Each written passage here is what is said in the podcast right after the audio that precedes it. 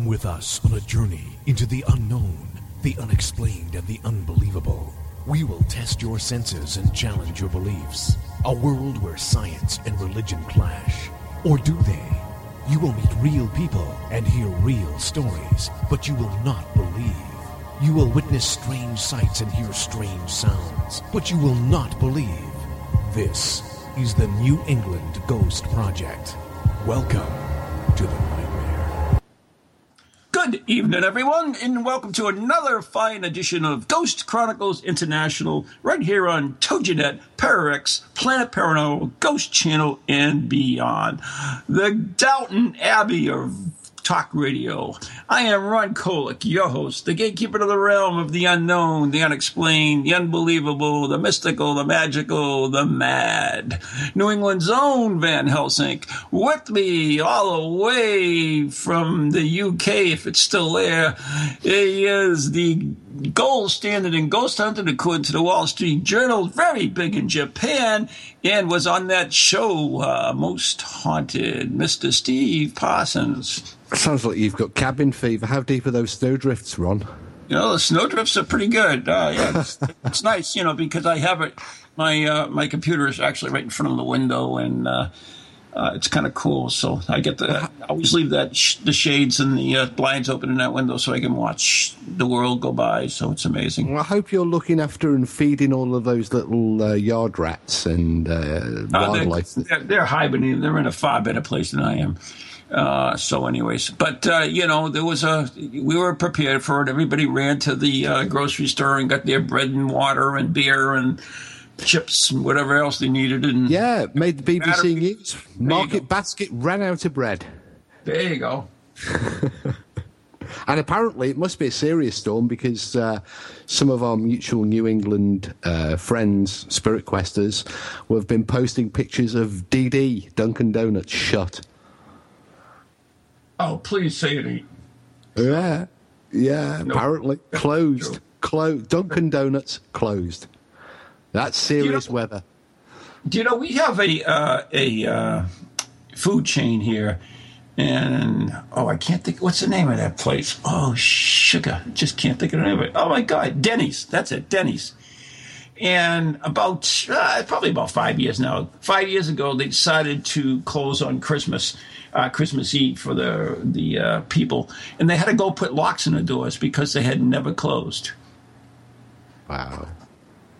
We don't How have that here. We, we, we, we still just close for Christmas Day, except for one or two gas stations.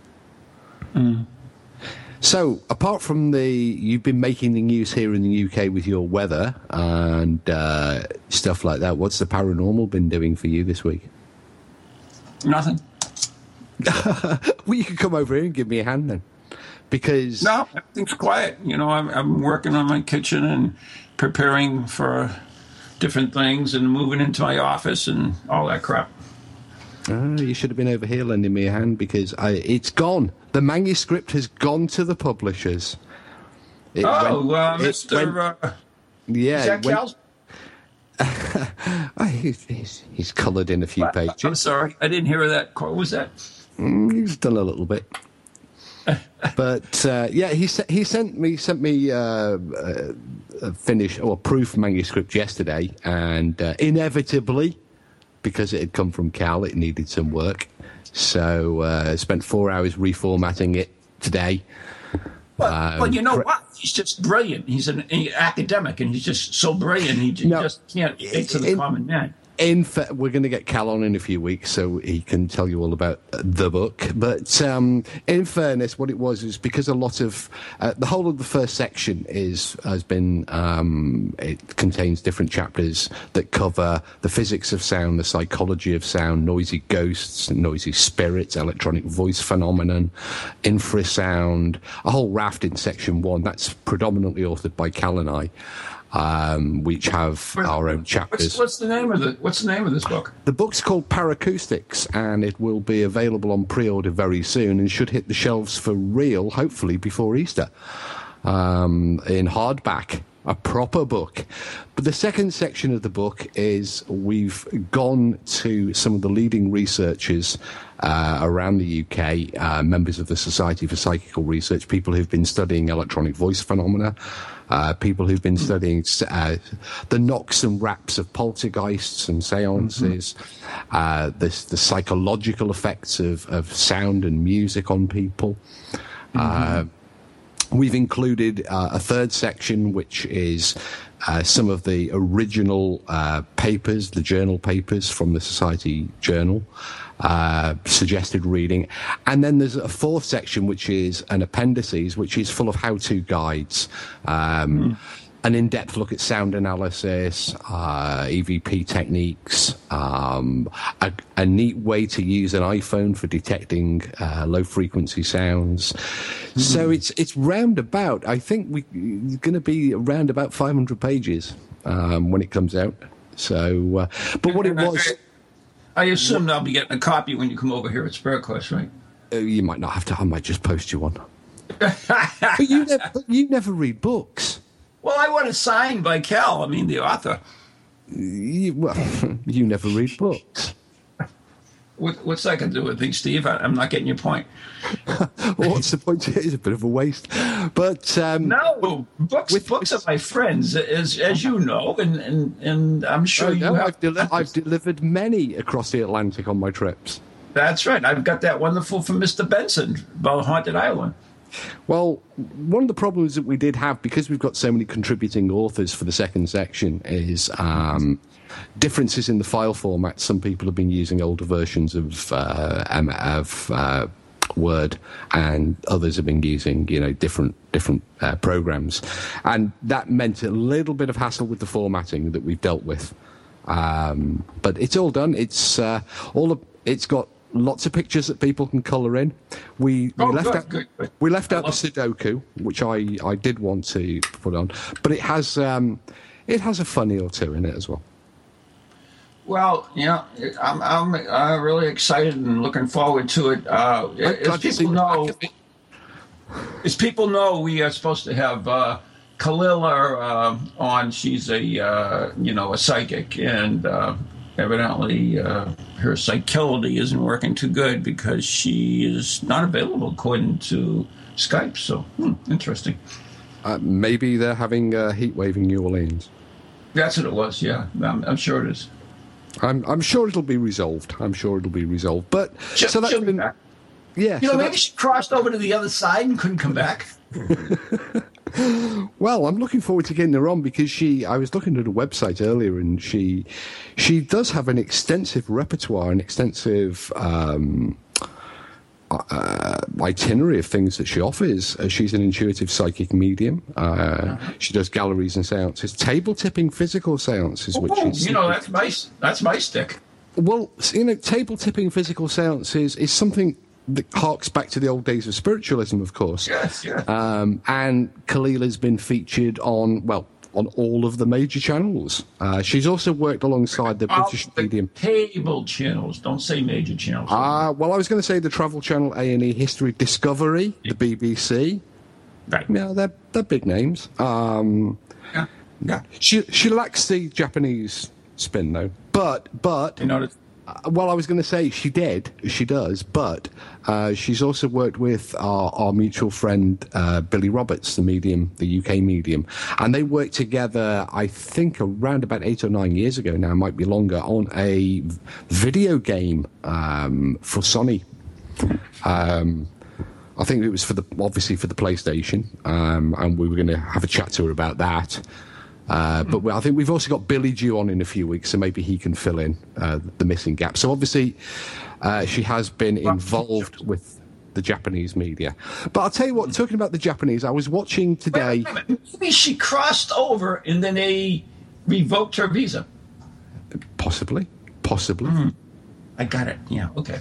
But I was taking a break from editing today and I was watching something called The World's Scariest Ghost Captured on Camera.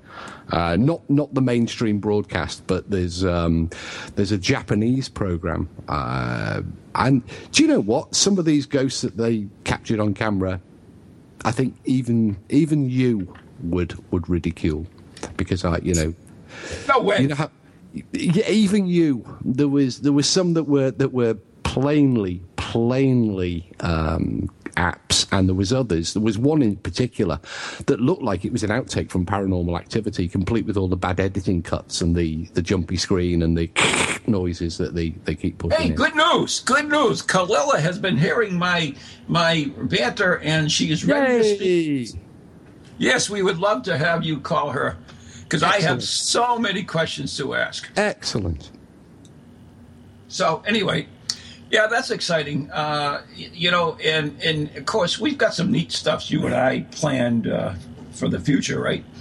I I hope so. We we we've been talking about plans. I don't know what I what I'm allowed to reveal. And well, you know, I, somebody gave me the the great, uh, and one of them I, I thought we, we might be doing a bus tour, but we'll, we're not going to talk about that right now. But No, no, we're not going to mention the bus tour. Great, gave me a great idea to how we could bide our time on the bus tour that I'm not going to talk about. Um, and it's an awesome song. It's 99 Orbans, 99 pictures of Orbs on the wall. How can you beat that? That would be a fun song to sing as we go along on this bus tour that I can't talk about. It would certainly, I think it would certainly help at the rest stops. It would empty the bus pretty quick.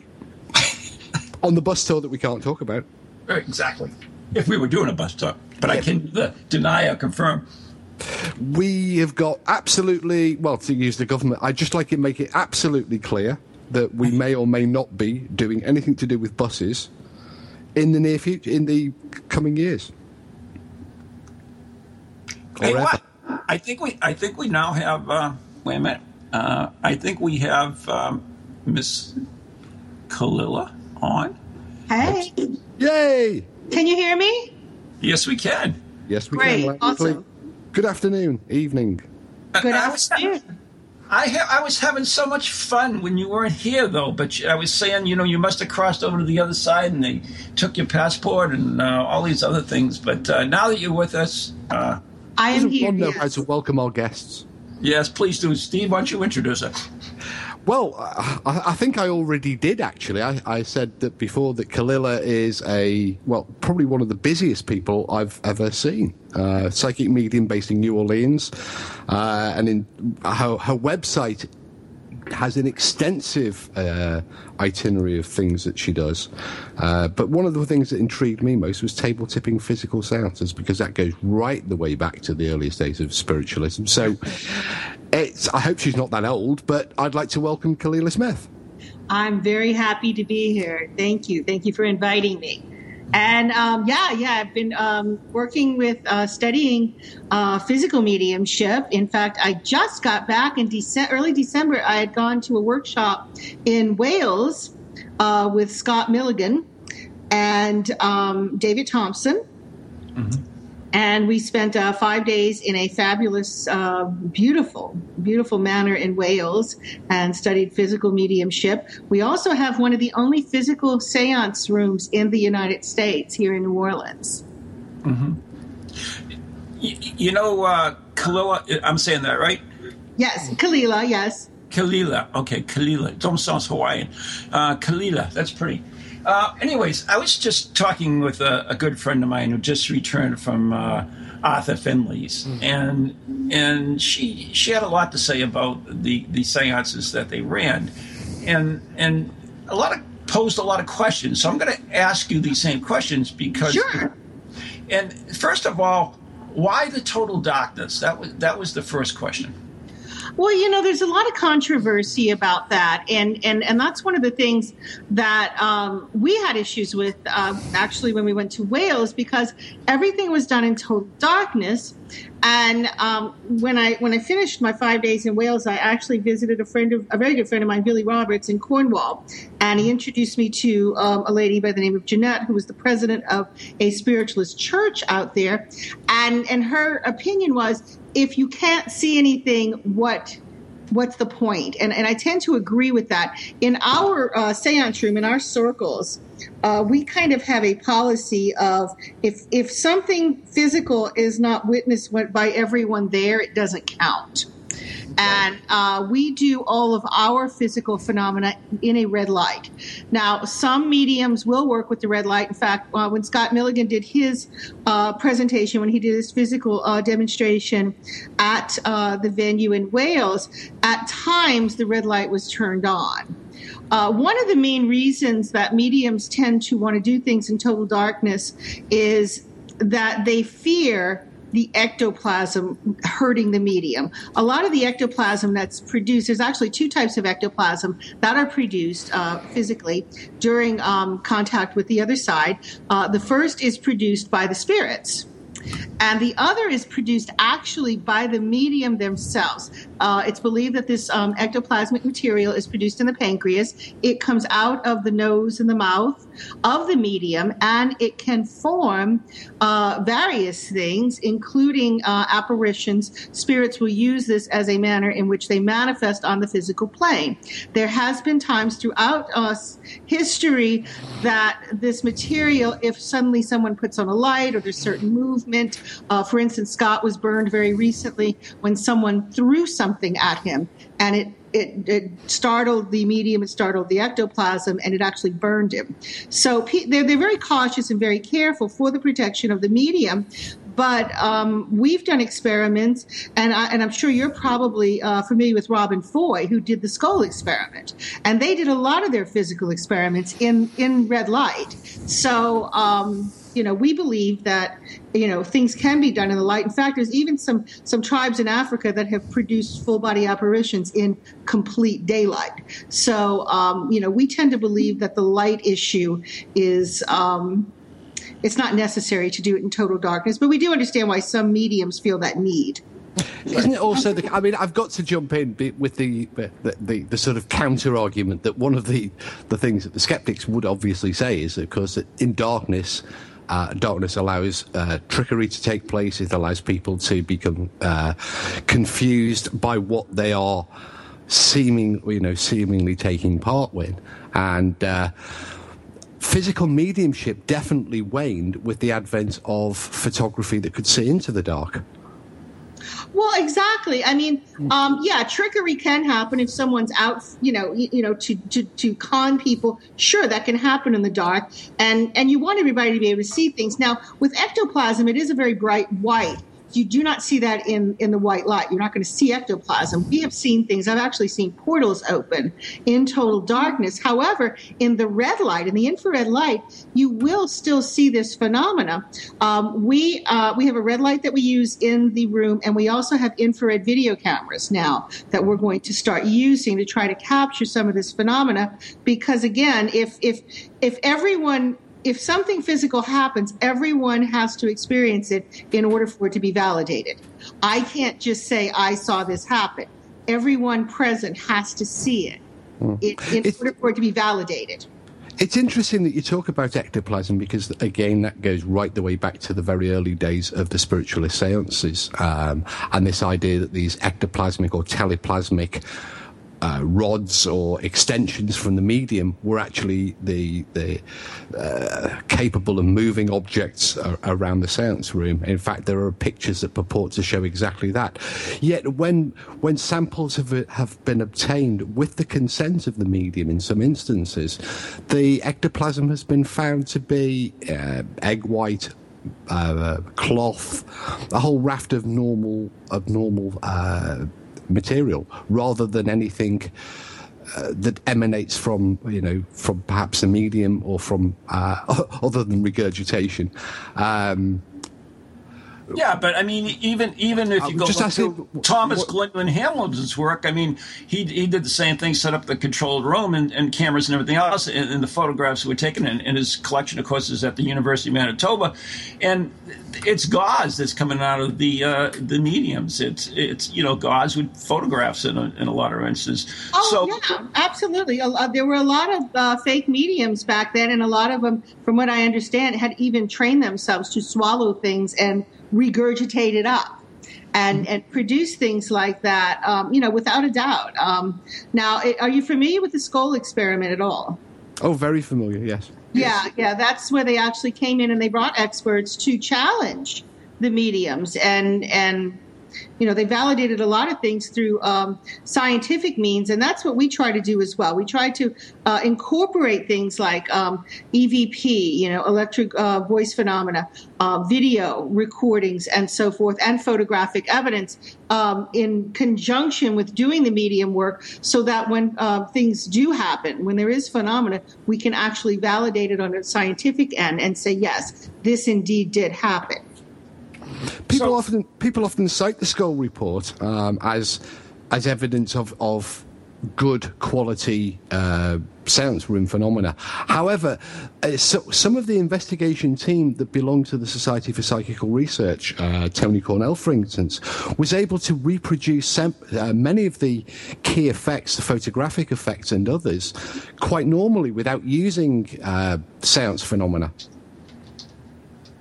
Yeah, well, I mean, I, I'm not real familiar with what in full detail they used, but you know, from what I could see, it looked like they they used um, every means possible to validate what was going on in their séance room. And a lot of the things, the experiments that they conducted were in conjunction with the attempt of getting physical phenomena. That's absolutely that's absolutely true, and in fact, it, it resulted in uh, a book I'm holding in my hand, uh, a proceedings that was issued by the Society for Psychical Research, a very a very very over approximately 450 pages, uh, produced in 1999 by several leading members of the SPR, um, that that looked in detail at the Scole uh, claims, and in fact, the Scole the Scole or elements of the Scole group are still working today, aren't they? Uh, yes, they are. As a matter of fact, I think um, I, I, just got a notification very recently that uh, Robin Foy is actually working on a Scole experiment too. it looks like so. It looks like they they're going to continue their research and continue documentation of such. Um, but I, you know, I think that in any genre, whether you're doing uh, mediumship, um, I, have worked with paranormal investigations for over 20 years. I, I, think in any walk, you've got people who are going to fake phenomena. I mean, it happens all the time in the paranormal realm. It happens with cryptozoologists, um, and it's unfortunate because anytime someone does that, it discredits everybody across the board. So when you get someone, um, you know, interestingly, someone was telling me a story recently about a medium uh, whom I won't name, um, who was very famous in, in the UK and um, was actually caught when they turned a light on on his knees, you know, making the trumpets wave through the air. and, and Go on, name them. Name him. I'll Oops. not name names, no. but but you know, use your imagination. Uh, Don't but, need to. I know who you're talking about. right, right. May as well blame Derek. Everybody blames Derek. No, it wasn't Derek. It wasn't Derek. No, it was not Derek. But they do blame him for a lot of things. they did. but um, you know, and and but anytime something like that happens, it discredits everyone, and and I and I think it's sad. Um, one of the things they do when they do the seances, the physical seances in total darkness, is they have people they pick from the audience that go in and they check the room, they check for trapdoors, they check for you know any type of trickery that could be um, seen by by the human eye, and they also make sure that the medium is securely bound in that chair that they cannot move. Now, you know, this is done, you know, for a couple of reasons. Number one, to make sure that the medium is not doing any trickery, um, which, you know, when there's total darkness, it's hard to, you know, really interpret that. Uh, but also when people go into trance, we do a lot, we have a couple of mediums that uh, do a lot of trance work and um, in our circle and and we contain them in the chair. We, we literally strap them in the chair. Not so much, even though we have the lights on. Not so much that we're afraid they're going to do trickery, but it, these people will just start kind of moving about, and we're afraid they're going to get hurt, like tripping over something in the dark. Because spirit will have them. Um, uh, one one medium channels my daughter and she literally she gets up and starts dancing and running around the room and it's you know, the, the medium could actually get hurt if we didn't contain her and, and, and keep her confined to the chair because, um, you know, she'll, she'll just start getting up and dancing and, you know. How do you feel as a as a professional psychic and a medium? How did how do you feel about the the, the explosion in mediums and the fact that, as you say, quite a, you know quite a proportion of them are in fact using common parlor tricks and psychology? I, I, don't like it, but you know, again, I've seen it happen over and over and over again in every walk of life, not just this one, uh, but particularly on the paranormal end. I mean, we here in the United States, we have a huge amount of people who claim to be demonologists, and they're running around saying everything's caused by demons, and they're they're they're performing fake exorcisms, and you know, I try to just kind of focus on me. I kind of focus on what the work that I do and knowing that what I'm doing when when I'm bringing in spirits, when I'm working even with physical phenomena, I mean, I know the things that I've experienced, the things that I've seen, heard, felt, and experienced. I know that they're real.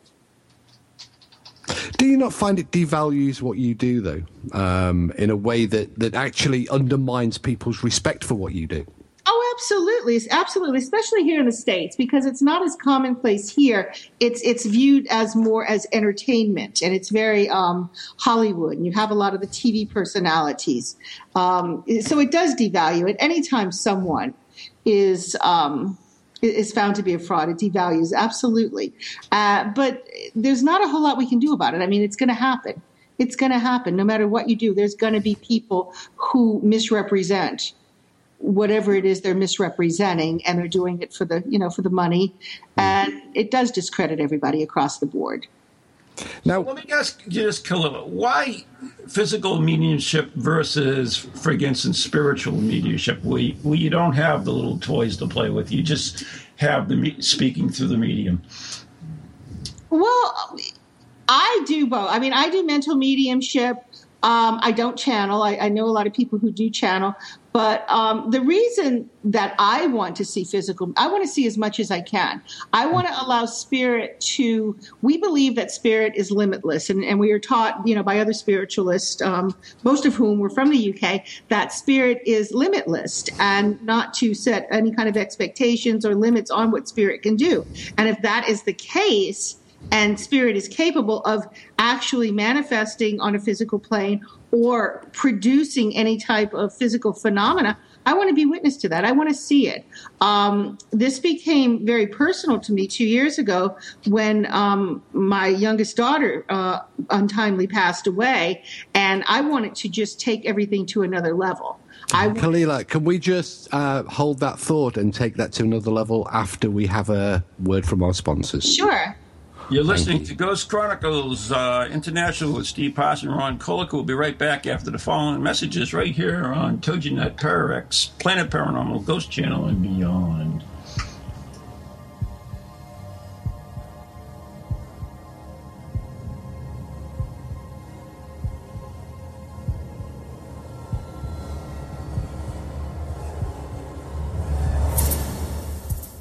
Monday mornings just got scarier. Tune in every Monday at 11 a.m. for another episode of Ghost Chronicles Morning Edition with New England's own Van Helsing, Ron Kolek, and his inquisitive travel companion, Lou Blassie, the professor. Hey, that's me. Each week we'll delve into the realm of the supernatural where all that is is not what it appears to be. With remarkable guests, spirited conversation, and the occasional voice of the deceased, we'll bring you a whole new meaning to the term dead air. Ghost Chronicles, Mondays at 11 on Eagle Radio 1110. Welcome to TogiNet, radio with a cutting edge. Feel the need to do some soul searching or make some changes in your life to create a more positive future? Then Circles of Wisdom is just the place for you. Circles of Wisdom is a metaphysical bookstore and more, located on Route 28 in downtown Andover, Massachusetts. We carry a large selection of books and music, crystals and gemstones, jewelry and gifts, sage, aromatherapy, and so much more all in a relaxing and welcoming atmosphere. We offer classes on a variety of topics like yoga, Reiki, psychic development, alternative healing, and personal transformation. For guidance on this journey we call life, get a reading from one of our many readers at Circles of Wisdom, 90 Main Street in downtown Andover, right next to Bertucci's. Call us at 978-474-8010 or check us out on the web at www.circlesofwisdom.com. Lots to see and do in a feel-good place an oasis in this hectic world.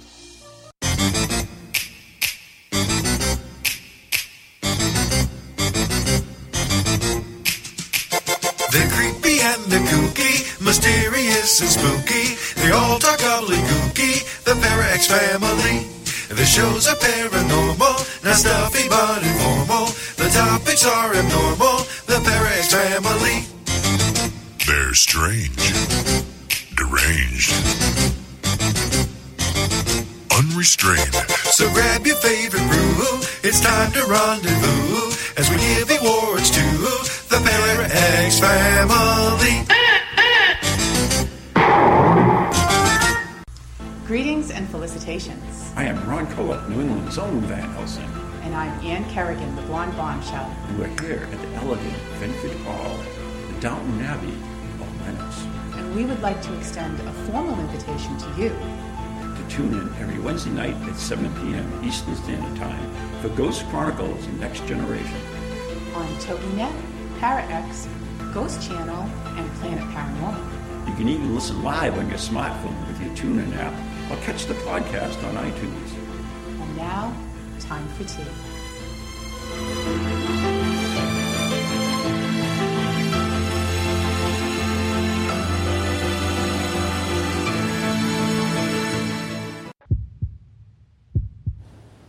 Time for tea, indeed. If they hadn't thrown it into the harbour, they still would they would still be able to have their very own Downton Abbey instead of borrowing ours. But nevertheless, we're back to part two of Ghost Chronicles International, and our special guest tonight is a, one of the hardest working mediums I've uh, had the pleasure to speak to for a very long time.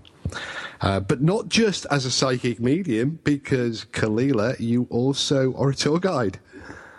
I am. I am indeed. Um, I, I uh, run a company called Haunted History Tours here in New Orleans, and we conduct uh, ghost tours of the historic French Quarter. We have a vampire tour, a voodoo tour, cemetery tours, and our regular historic tours as well. There's a few more on this list. I can see Scandal tours, Garden District Scandal, tours. Yes. Scandal, Garden District is a horse, historic tour. Um, just about anything we'll tour here in the, the French Quarter or the Garden District. Bourbon Street tours.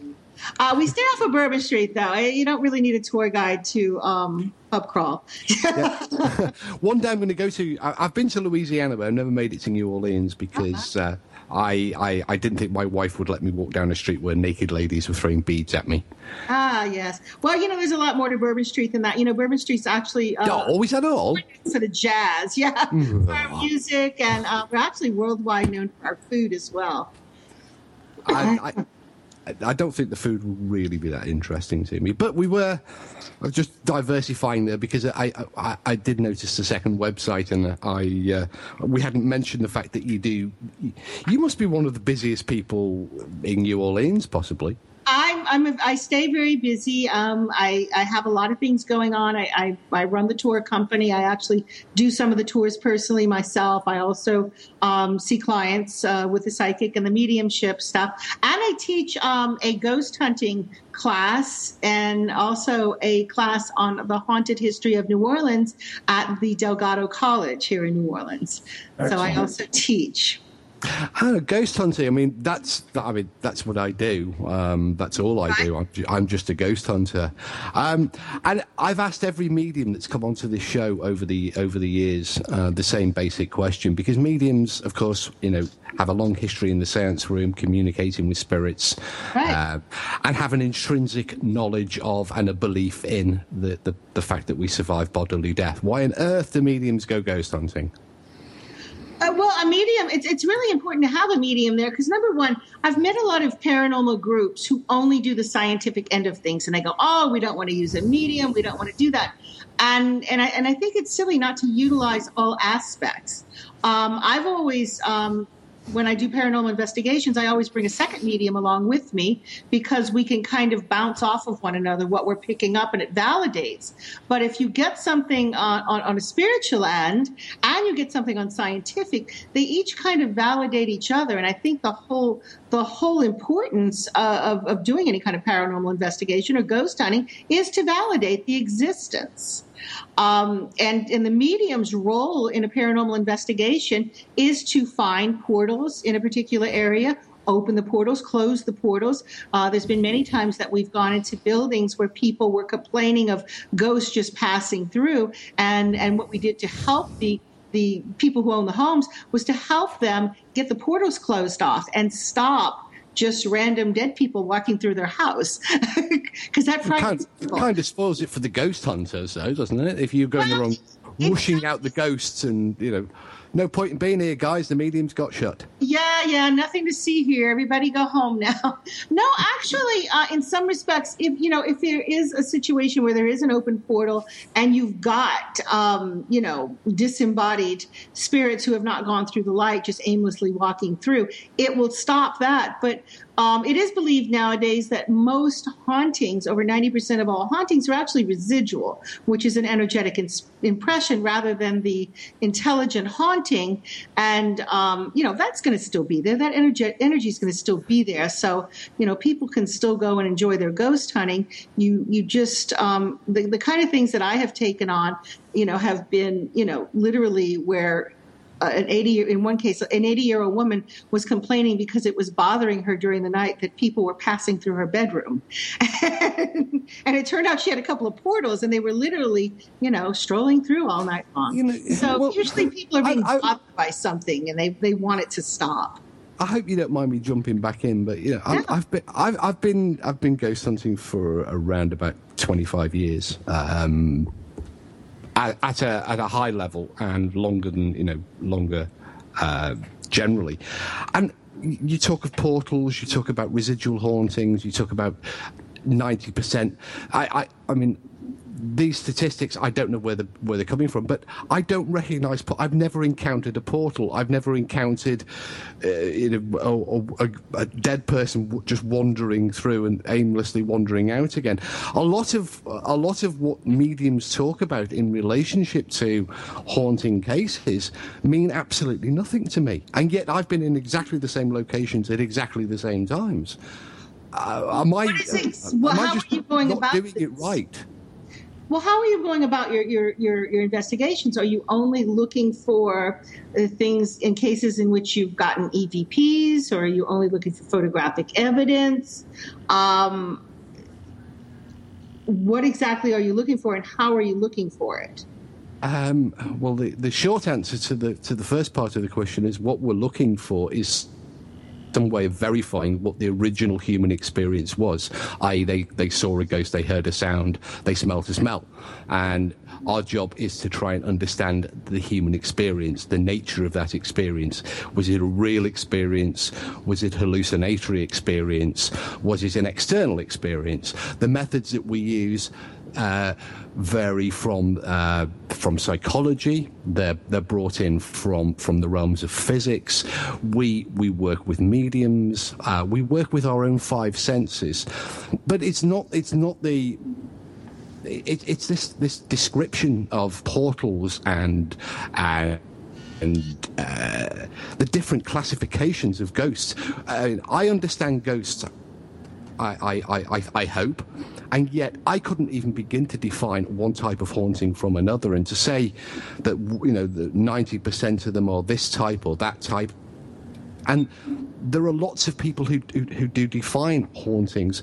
And there is this difference between the way that mediums. I, I often wish, pray, hope that I was psychic because maybe I would just be better at doing what I'm doing. Well, I think it helps to to be sensitive to that type of energy. Um, when you start really working on that on that point of, of, your psychic abilities and, and the mediumship point, you start becoming accustomed to what that energy feels like. Um, I mean, when I first started this, you know, many, many years ago, really working with it, um, I could only tell if something was male or female, young or old. Um, I was very much an empath. I picked up a lot of physical sensations, and through fine tuning that and and and really just working with it, uh, the more you work with it, the, the the better you get at it. As with anything else, but but now I, I get a much better understanding. Um, in, in the very beginning, I thought I was doing a lot of mediumship stuff, you know, for years, and then later only realized that what I was picking up on was merely just those spirits who had just recently crossed over and were still in that between stage. There, there are different levels to the other world.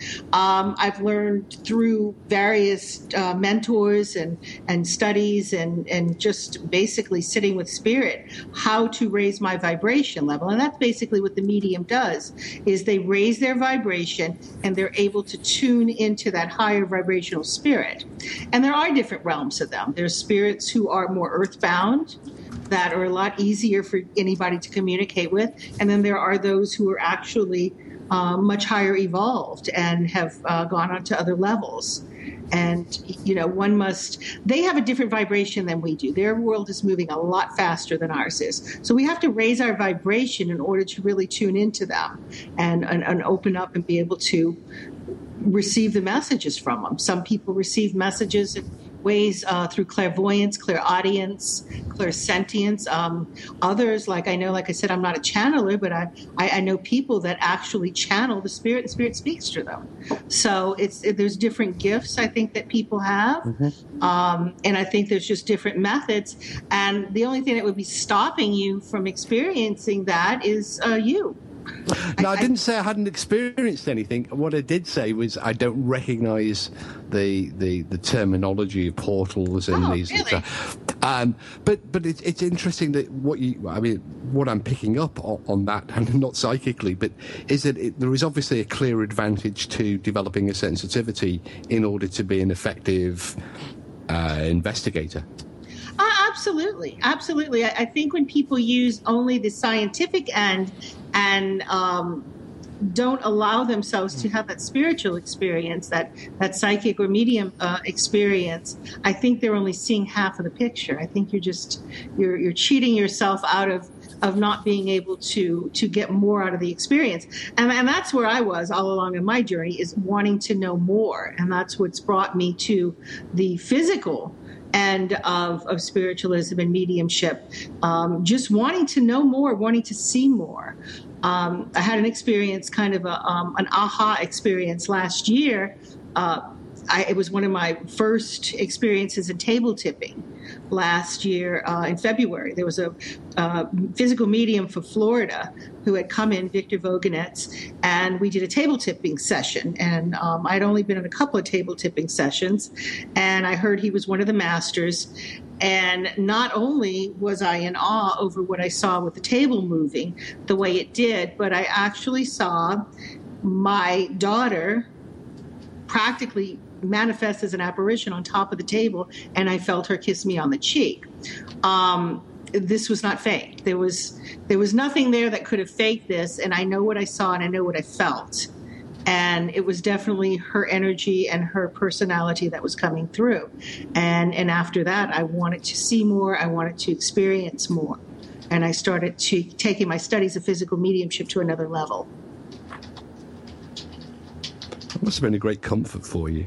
I was incredible. It was absolutely incredible because when, when she passed away two years ago, um, I, I, had been working with the paranormal for over 20 years, and she had been with me on a lot of these investigations. And I became um, not only frustrated, but terrified in that I could not reach her. I was not getting the signs from her that I expected to get right away and um, it brought me to meet a medium who immediately tuned into her. And that's where he really opened my mind to taking things to another level. And since then uh, the communication i've gotten from her is is, is absolutely in, incredible. It's it's beyond words. But it's been an, it's been an unusual journey. And it's the only thing that gives me comfort is to to know mm-hmm. that I'm able to communicate with her, and I've had so much validation, and and it's just taken things to a whole nother level for me. Mm. Now, you said you worked with Billy Roberts. Uh, yes. What type of work did you uh, do with uh, Billy? Well, uh, back uh, 11 years ago, I worked with Billy. Uh, there was a Sony Ghost Hunter game uh, that was coming out with PlayStation 2, and they sent a uh, a film crew from Liverpool to New Orleans to do a documentary. They were looking for locations for the games, and they wanted me to do a paranormal investigation on several locations to use on a documentary uh, along with this ghost hunter game. And they brought Billy Roberts with them, and Billy and I worked together on this particular um, on these investigations for this particular documentary uh, for Sony PlayStation. And we, we we kept in touch through the years. In fact, he asked me several times to come and work in in England with him and because I, my, my daughter was mentally handicapped, so I was taking care of her, I couldn't do it. And um, last year, when I went to study in the UK, I contacted him to see if he'd remember me, and he actually invited me to Cornwall. And I, I, I worked with him last year in, in a platform in Padstow. And Billy's actually coming here to teach in September into New Orleans, and then I'm going to be going back in November uh, to do a platform with him and a paranormal weekend in Cornwall, and hopefully do a platform in London. Oh, that's cool. Yeah, I'm excited. We Wales is have, a good place. We actually have a question in the uh, chat room for you. Uh, this is from Ghost Girl. She says, "Does do you believe that all spirits should be crossed over?" Believe that ultimately we should all cross over. I don't think it's our job here to cross them over. I think that um, when when we pass, I think we have free will, just like we do here. And I think some spirits um, remain in that tunnel, so to speak, or what I call the between world, because of choice for whatever reason. Um, when I was uh, researching a lot of the near death experiences, um, people were pretty much describing the same experience. They were talking about being in a tunnel. They were talking about seeing the light. Most people describe being with other souls and feeling as if they were being propelled through this tunnel. And they would always add in, and there were some souls there that weren't moving. And I think those are our kind of what we would call our earthbound spirits. And they choose to not move on for whatever reason. Maybe it's unfinished business. Maybe they're fearful of retribution you know, I don't think it's our job to try to fix them. I think that people will will move forward and you know ascend as they feel they want to. So I don't I don't believe in going in and going hula bula bula and let's cross everybody to the light. Yeah, I don't believe in that. I think that that's I think that's unfair. you know, I don't think you should tamper with that sort of thing. Now you have a, a lot of books on your your site. Uh, you know, quite a few of them, like uh, "Searching for Spirits" and uh, uh, Miami's Dark Side and New, New Orleans Ghosts and Vampires and Southern Haunts. How did you do the research on, on these books? Well, I mean, for New Orleans, um, the New Orleans book, that was the first one I wrote. It was uh, originally published in 1997. I grew up here. So uh, when we started the tour company, I started researching many of the stories that I had grown up with, the stories that were on our tours, and I just started collecting all of this evidence uh, from these different um, properties that I was going into and, and, researching. And I kept getting writers on my tour. And they kept saying, they always use this expression, I want to p- pick your brain. And it was like, well, okay, you know, to answer their questions. And it was like, why am I giving away all this information? Why don't I just put this in my own book? And and basically that's what I did. It's it's the old uh, cliche. I could write a book. well, I did and it actually became very successful as a local bestseller. And the Searching for Spirits book, that is, again, I just had enough material from my classes that I was teaching. I was contacted by University of New Orleans to teach a, a, a course on the haunted history of New Orleans, and I incorporated a ghost hunting class in in that, mm-hmm. and I just started collecting all of my research and my you know, experiences and different things that we had conducted in the class, and I, I put it into a book form. Uh, the Miami book that right after Katrina, I actually thought about launching a tour company in Miami, and um, went to Miami because we had nothing to do here in New Orleans, and I spent a little time there, just kind of delving into some of the unusual things uh, about that area, and and it was a lot of fun. There's a lot of weird things in Miami. not just ghosts. There's a lot of weird things there. Yeah, we see we see the programs over here. Yeah, it's Weird, a- yeah, weird Miami- stuff. Weird stuff. Miami, yeah, Miami's weird. And what was the, one of the weirdest things I found about that place is the number of serial killers that come out of Miami or wind up in Miami. There's just a lot of weird stuff there. Weird It stuff. sounds like it sounds like you're describing Wales. oh, really? Yeah, terrible place over here. Oh, Shocking, oh, really? Okay. as you well know. Well, I've only been there once, and all I know is there was a lot of sheep. There was it was beautiful Which, countryside. which, which part of Wales did you go to, Kalila? Um, Go on, try and say the word. Brecon, Brecon Beacons, Brecon Beacons. My my word, you're you're only an hour away from me. Oh, really? Really? Yeah, we were in this. Um, can't think of the name of the the venue. Um, I know it was a vegan place. It was kind of odd with the the whole Yeah, that, thing. vegans are very very odd people. That, that was very very weird. Yeah, it was very strange with the vegan are. thing. Uh, but a beautiful surrounded by sheep and all very- vegans. Yeah, right. I know. You know, by the fourth day, it was like, you know, if I don't, if I don't, if we don't get served some meat around here, this is going to be like American Werewolf in London. I would be out there on the countryside, you know, chowing down on the sheep or something. It was crazy. Well, But, uh, only shouting down on the Welsh have a reputation for doing terrible, fearsome things to sheep. But uh, Oh, so yeah, what? what so won't go how, there. how can people find your websites and your tours and uh, and maybe book you for for one of your um, readings or services? Well, the tours are located at hauntedhistorytours.com. And um, I also have my own website, KalilaSmith.com. And I'm, of course, on Facebook. You can find me on Facebook, Kalila1. And um, you can get in touch with me. I can book you up with a tour, book you up with a reading.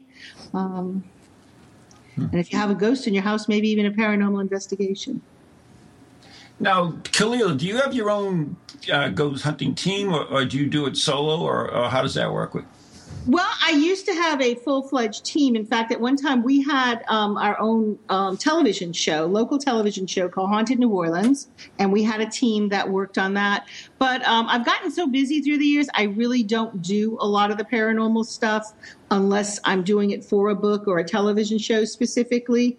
Um, nowadays, um, I well, I, of course, do it with my class. I teach it at Delgado. So nowadays, when I do a paranormal investigation, I'm usually doing it with my students. Okay, But I will be doing one. I, that- from what I understand, I will be doing something in, in Cornwall, like I said, in November, and we'll be working with one of the local paranormal teams in that area. Good luck. Yeah, it should be fun. I'm excited. Yeah, did you not spot the British irony in that one? No, no, I didn't. I totally missed that. Yeah. Okay. We're not well endowed with teams over here. We're not short of them. Uh, um, but but I think the, the UK ghost hunting is, is is rather an echo of the American scene at the moment. In fact, most of it you would recognise because I think we've imported most of it from Ghost Adventures lately. oh, you know what? Fair enough, though. I mean, you know, it's You'll be right at home. it'll be fun. I'm I'm looking forward to it. I'm I'm really looking forward to it. I, I had a wonderful time when I was in the UK the last time, and I'm I'm really excited about coming back. So so I'm a little bit interested what, about your class at the college. Uh, what what's the class about, and what what things do you look into in your class? Well, I have a ghost hunting 101, and that class uh, is. It's only a 12 hour long class. It's a non credit class, of course. Mm-hmm. And it pretty much goes on the basics of ghost hunting. We go over the equipment, we go over the do's and the don'ts, what to look for, what not to look for. I familiarize them with the terminology and also familiarize them with what's a ghost and what's not a ghost. I get into the different types of hauntings and then I take them out on an actual investigation. So they have an opportunity to learn how to use the scientific stuff. They have an opportunity to learn how to analyze EVP and photographs. Uh, in Ghost Hunting 201, we get more into the spiritual realm on it. We're working um, with the mediumistic stuff. We're also working with the Ouija boards, automatic writing, and getting more on the spiritual end of things, um, showing them how to find portals and uh, all kind of fun stuff. Yeah, it sounds like a lot of fun, actually. It is. It really is. You know, people enjoy it, and I, I, I try to keep it fast paced, and I take them on a lot of field trips. Um, in the last 201 class, I took them to three different locations. Uh, one where there was a, a, violent history of where there were a lot of duels in the area, and then I took them to a plantation. Um, where it was just your normal types of residual hauntings. And then I took them to a cemetery where um, a lot of indigents were buried. And I got them to just kind of feel the difference in the energy in these places. And um, it was amazing how many, you know, w- once you start getting used to feeling that energy, you you get in tune to it. Mm-hmm. So it was a lot of fun. It was interesting. I, I actually have a question that uh, you know I've been asked uh, all through the years, and, and I'm sure many many investigators have been as well. Is it is it dangerous to go on a house a ghost hunt, and can you bring them home with you? Those are the ones that always uh, come to the forefront. Yeah, I mean, it, you can absolutely. I think I, have had cases where people have had things follow them home.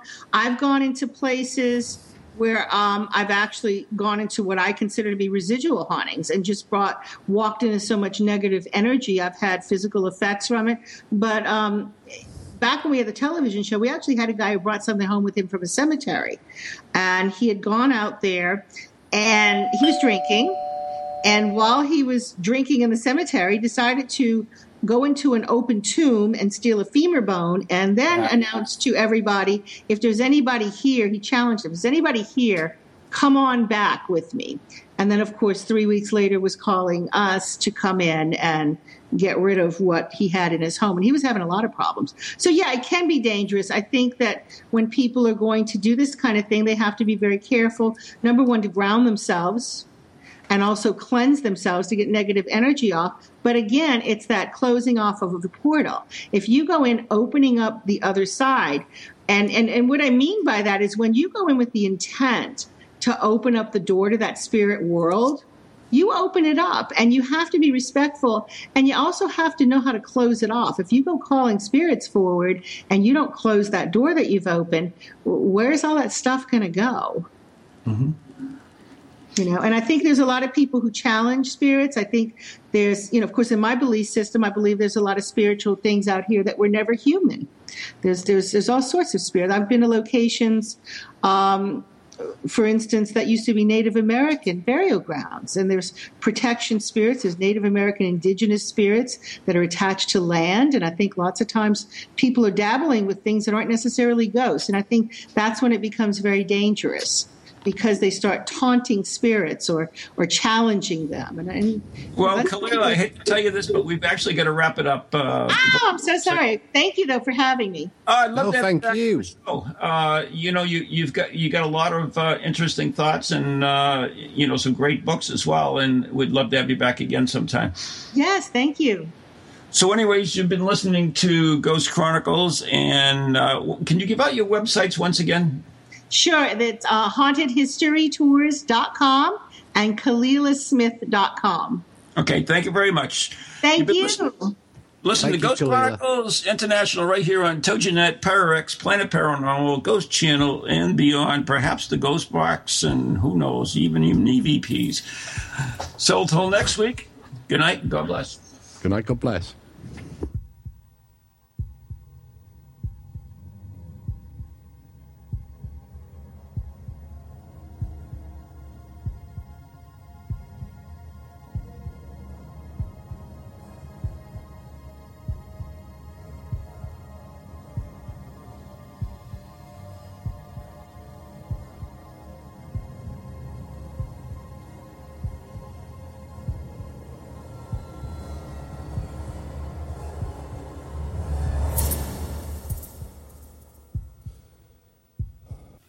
From goalies to ghosties, long leggedy beasties, and things that go bump in the night.